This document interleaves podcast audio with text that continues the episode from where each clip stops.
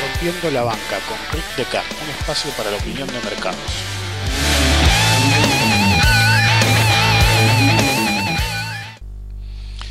El objetivo de un operador inversor siempre debería ser la permanencia a largo plazo, como tal, y es simplemente algo que la gran mayoría no solo no alcanza, sino que ni sabe que debería aspirar a eso, en lugar de la obsesión de riqueza rápida cuyo resultado invariable es siempre la ruina.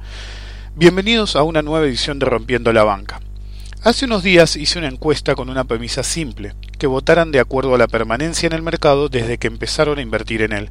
Las opciones eran menos de un año, entre 1 y 5, entre 6 y 10 y más de 10 años.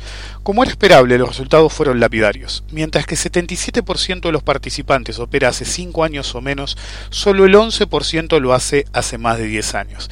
De hecho, si hubiera estirado el periodo largo a más de 15 años, como hice en una ocasión, los resultados hubieran sido más lapidarios. La encuesta demuestra a las claras que la mayoría de los inversores en el mercado actual no está preparado para un mercado bajista y no saben cómo actuar en uno o cómo identificarlo, ni en términos operativos ni de estrategia o riesgo. Estos resultados presentan problemas múltiples. En primer lugar, demuestran que la tasa de supervivencia en el mercado es muy baja, pero peor aún, eh, que es baja incluso cuando el mercado es absolutamente claro. Es indiscutible que desde los mínimos de hace casi 10 años el mercado era claramente alcista. A pesar de eso, la mayoría de los operadores actuales operan hace mucho menos tiempo. Este problema demuestra la falta de capacitación, disciplina y ecuanimidad que prima entre los inversores, problema que he mencionado en más de una ocasión. Este problema tiene una solución simple, capacitarse, no quedarse con lo que uno cree que ya le alcanza para manejar sus ahorros, sino profundizar, intentando siempre mejorar el entendimiento del mundo de los mercados y las inversiones lo más posible. Si no, ante cualquier corrección de menor plazo que la tendencia primaria realmente quedan por el camino. El segundo problema es más grave. Incluso si ignoramos la alta mortandad de inversores en un mercado claro, es más evidente aún que, como dije antes, no tienen la menor idea de cómo detectar una fuerte reversión en el mercado y olvidemos no de aprovecharla. Con solo que la sobrevivieran alcanzaría. La capacidad de poder identificar las tendencias y fases del mercado a grandes rasgos es crítica tanto en un mercado inconfundiblemente alcista de hiperliquidez como para poder detectar los problemas de tendencia y las alertas tempranas. Actualmente, la gente menos capacitada para operar está inmersa en una psicosis masiva o histeria, si lo prefieren, en la que no importa qué precio uno compre, siempre terminará subiendo. Solo tienen que esperar, porque esto es siempre para arriba, según el argumento de algunos, lamentablemente la mayoría. Y no importa qué basura operen, siempre es para arriba. Se privilegia el hecho de correr riesgos extremos en activos de baja categoría en una búsqueda fútil de potenciar los retornos cuando en realidad se potencian los riesgos y las pérdidas. El tercer problema es a quien siguen algo sobre lo que siempre he advertido. Si fallan en capacitarse y en generar criterio propio, el problema de quedar sometidos a los consejos, sean desinteresados o no, de gente de poca capacitación, es un problema. No vayamos al extremo de hablar de lado hispagos o por amor al arte, solo con el hecho de no saber distinguir quién difunde información y análisis bien hechos, los participantes del mercado incrementan las probabilidades en contra. Un conocimiento mínimo para empezar permite reconocer quién tiene más conocimientos y experiencia y quién menos, a quién vale la pena seguir o escuchar y a quién es importante ignorar para no contaminarnos con sus incongruencias. Porque este es el problema más grave. En una función totalmente directa, a menor conocimiento, mayor búsqueda de información gratuita de cualquier tipo sobre inversiones, y el problema se potencia porque el que busca información de ese modo no tiene la capacidad de entender si es correcta o no, y muchas veces empeora aún más el hecho de buscar escuchar lo que realmente quieren escuchar, para sentirse que están en lo correcto.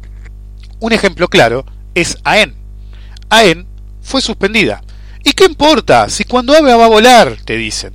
De hecho, el mantra en los grupos de autoayuda de AEN ahora es, ojo cuando vuelva, no regalen los papeles que se viene algo grande. La pregunta es si lo hacen para autoconvencerse a ellos mismos o por miedo a que cuando ave se haga goma. Cuando más de uno intente salir a recuperar lo que pueda de su dinero después de varios días en los que no podía acceder a un centavo, en una nota al margen, ¿se puede saber qué mierda tienen en la cabeza la gente que compró a AEN y sigue pensando así? Eso no se hacen. Si todos eran compradores, si todos la veían para arriba, si era un negocio, ¿se puede saber quién carajo se creen que les podía vender papeles sin fin? La chapa, por el amor de Dios. ¿Qué tienen en la cabeza? Era un negocio y a pesar de eso cualquier nabo que quería comprar podía eh, comprar la cantidad que quisiera sin ningún tipo de problema. Ustedes, me refiero a los que compraron a EN, se creen que son más vivos que quien fuera que vendía sin cesar atendiendo la demanda de todo el mercado de iluminados, pero por favor, ¿qué tienen en la cabeza? ¿Quién se cree que les vendía? Es decir, la persona que le piensa como yo que eso es una basura, directamente no la opera. ¿Ok? Entonces, quien sea que le vendiera, tenían los papeles y saben mucho más que ustedes.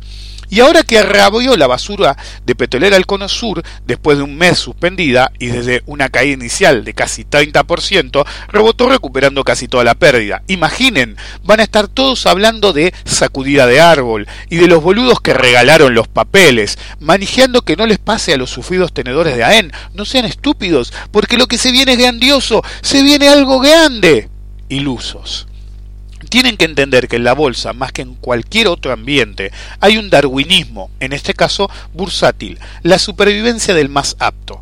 No buscar mejorar, capacitarse, intentar percibir mejorar al mercado y las operaciones, o, mejor aún si llegan al nivel, las estrategias que son las más correctas en cada nivel, es un error fundamental e imperdonable, que los va a volver extintos.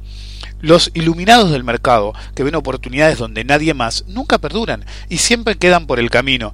Pero lo que más los pierde es el bastardeo a las personas que les advierten estos problemas, a los que tienen mucha más experiencia, al grito de vos estás caliente porque te perdiste toda la suba. Y yo contesto, eh, paso, flaco. Y por algo hace más de 25 años estoy en esto, mientras vos no vas a durar mucho con esta actitud, porque si zafás de esta, no vas a zafar de la próxima o de la siguiente. Ahora, los lados y empomados dicen que yo me equivoqué, o si lo prefieren que me estoy equivocando ahora. Dije que era basura, y ya lleva bastante tiempo suspendida sin operar. Y dicen que ellos tienen la razón, y es prácticamente la inversión del año. Y ya lleva bastante tiempo suspendida, y sin operar. Entonces, ¿quién se equivoca? Usen su propio sentido común. No se dejen llevar por advenedizos, que en el mejor de los casos están atrapados y quieren salir, y en el peor eh, de los casos son lisa y llanamente estafadores. Recuerden la regla número uno. La regla número uno es no operar basura. Porque la verdadera regla número uno es privilegiar la supervivencia a largo plazo en el mundo de las inversiones y operando basura, eso es imposible. Hoy en el Rincón del Profesional quiero hablar de una nota interesante en Argentina, que fue el, el próximo lanzamiento de opciones sobre bonos dolarizados para todas especies. Las opciones de bonos ya existían, no eran líquidas obviamente, de hecho casi ni operaban porque muchos ignorantes pensaban que no existían, pero lo novedoso es que ahora se podía hacer sobre la especie en dólares, y varios ya empezaron a hablar de la liquidez.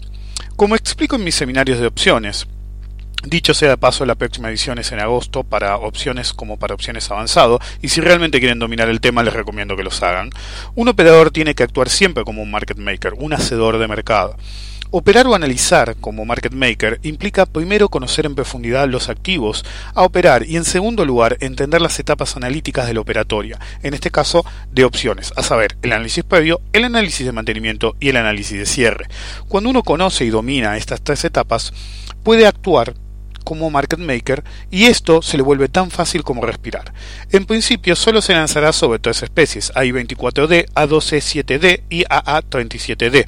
Sinceramente no las mejores opciones, si me permiten el término en este contexto. De todos modos, si bien eh, uno es claramente el mejor subyacente, el cual no mencionaré en público, eh, solamente para los clientes. Se abre, por ejemplo, la idea de estrategias complejas involucrando arbitrajes entre las tres al mismo tiempo. Sea con el uso en conjunto de los subyacentes o no, también se podrían hacer estrategias complejas o no dentro de cada uno, arbitrajes con el subyacente, estrategias de captura de dividendos, reinversión anticipada o no, y sintéticos. Los límites en activos como estos están solo en la mente del que no es conocedor, y si a alguno le preocupa la liquidez, está en uno operar como hacedor de mercado, no en beneficio del mercado, sino en beneficio propio. Operar opciones se puede hacer en forma simple o compleja, de acuerdo al análisis previo y a la elección del operador, pero no puede ser una, operatoria simple por falla de conocimiento, eso es fatídico, debe ser por elección. En opciones, más que en cualquier otro activo, conocer en profundidad cómo se operan y se combinan en estrategias de diferente grado de complejidad es clave. Como he dicho en una ocasión, el resto es el secreto de la bolsa, en este caso el resto de conocimiento. Si se encara la operatoria en opciones con una estrategia simple, por más simple que sea, debe ser una elección nuestra, nunca una elección forzada por falta de conocimiento en el mundo de las inversiones. La ignorancia es un pecado capital y el castigo el infierno bursátil.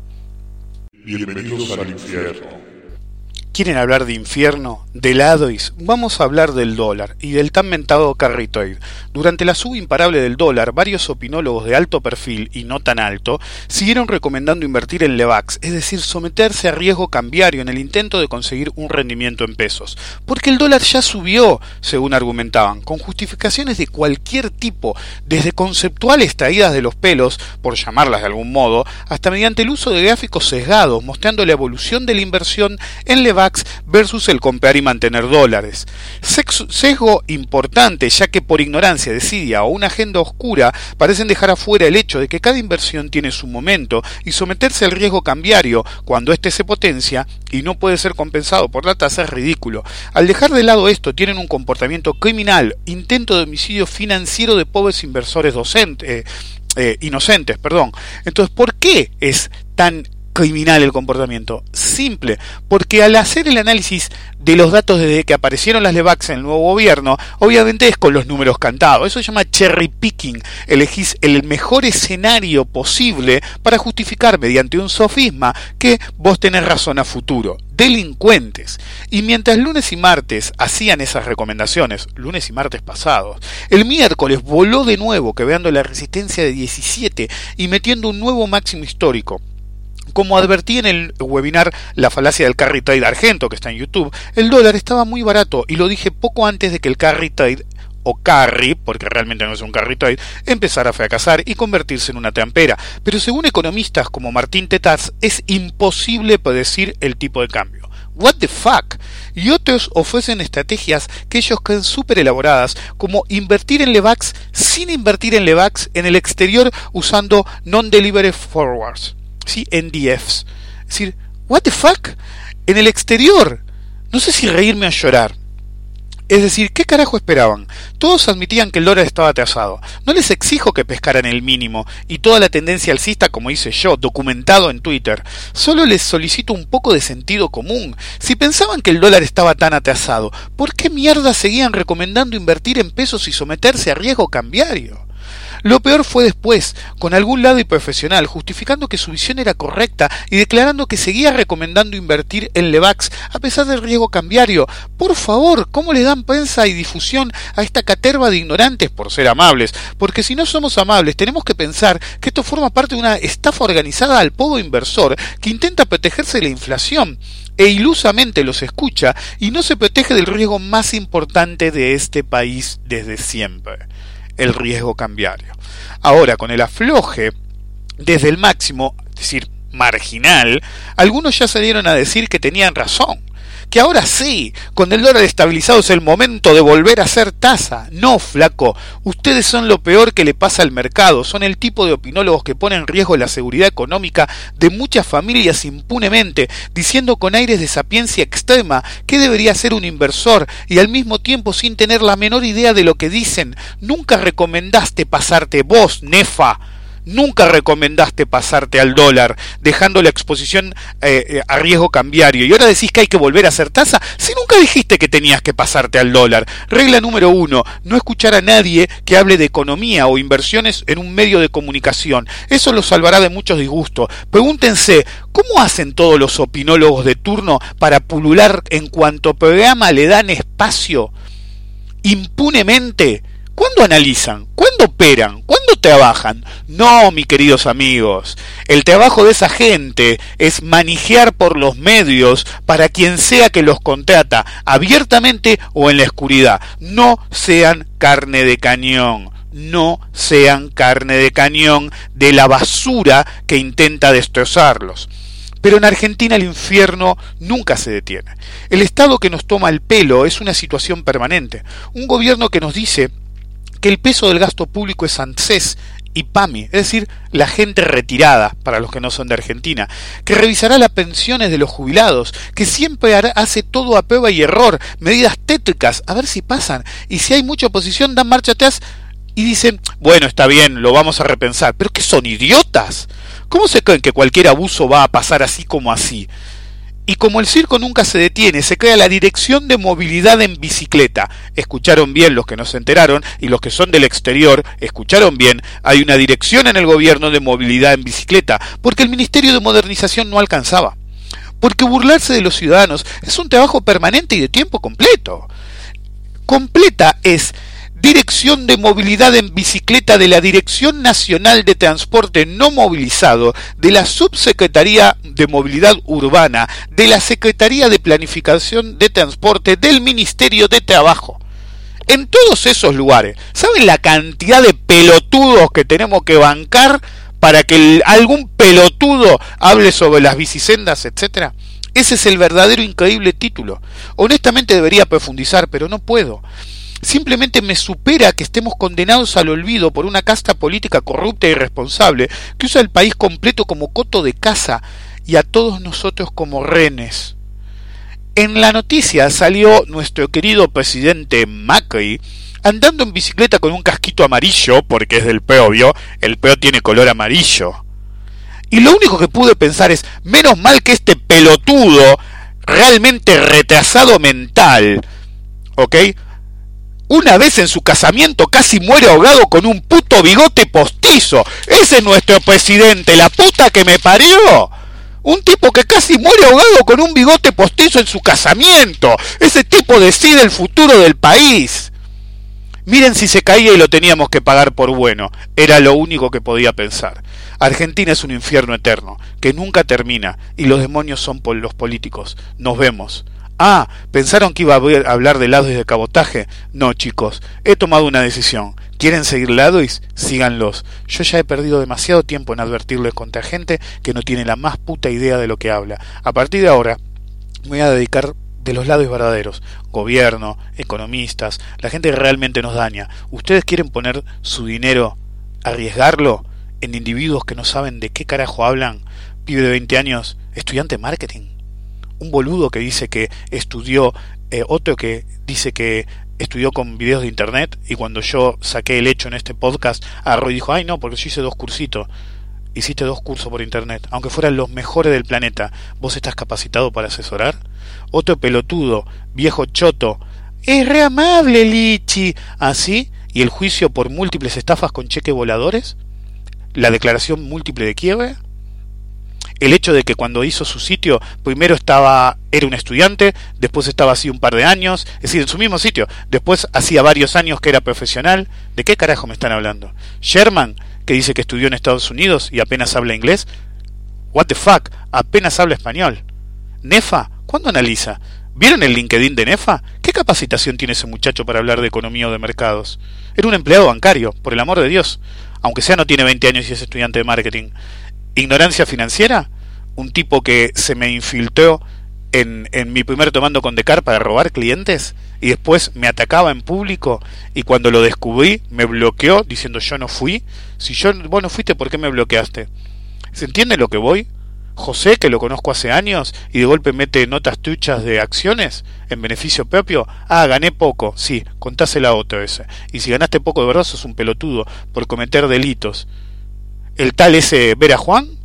¿Sí? ¿Cuánto puedo seguir? Ese tipo eh, en un momento se congratuló de que el mercado necesitaba, eh, no me acuerdo si fue, dijo 20 o 40 pesos más. A eso sería un mercado. ¿Eh? ¿Querés galpones para operar, para manipular, para cagar gente? Y podría seguir eternamente con lo que hacen, no saben usar un Fibonacci y dan seminarios, o se hacen los iluminados. Ahora piensen esto ¿Qué tipo de ataque recibo yo? ¿De conocimiento? Nunca. Hasta que yo no dije que nadie me había llamado lado y nunca, ninguno de los lades osó llamarme lado. ¿Qué hacen? Me atacan con datos personales. ¿Saben que cada vez que ponen mis datos personales, verídicos o no, ponen en riesgo la seguridad de mi familia? ¿Sabían eso? ¿No lo pensaron? Hace un rato, yo no iba a hablar de esto, hace un rato un estúpido dijo, no se pueden llevar bien, todos están aportando. No, flaco, porque los otros no están aportando, te están estafando. ¿Y sabes qué? Lo bloqueé. ¿Por qué? Porque el tipo no sabe distinguir entre un estafador y yo. Me está metiendo en la misma bolsa que un tipo que me ataca poniendo información en Internet que pone en riesgo la seguridad de mi familia. Mientras yo lo único que digo es que no saben lo que hacen. ¿Saben qué? Lo repito, es la última vez que hablo de un lado. Si me hablan del tema, voy a seguir de largo. Si me manifiestan el tema, voy a seguir de largo. ¿Saben qué? Están por su cuenta. Felicitaciones, Ladois. Sigan matándolos. Nos vemos la próxima. Recuerden, es la supervivencia del más apto. Y el darwinismo, el darwinismo es contra los pobres pelotudos que escuchan a los idiotas, no contra los idiotas que no son tan idiotas, porque viven de ustedes. Y la mayoría, la mayoría no pone un puto peso en el mercado. Vive de ustedes. Yo, ante todo y siempre, soy un operador. Después viene todo lo demás. Nos vemos chicos. Sepan distinguir entre ladrones y profesionales. Si no lo saben, están en un grave problema. Chao.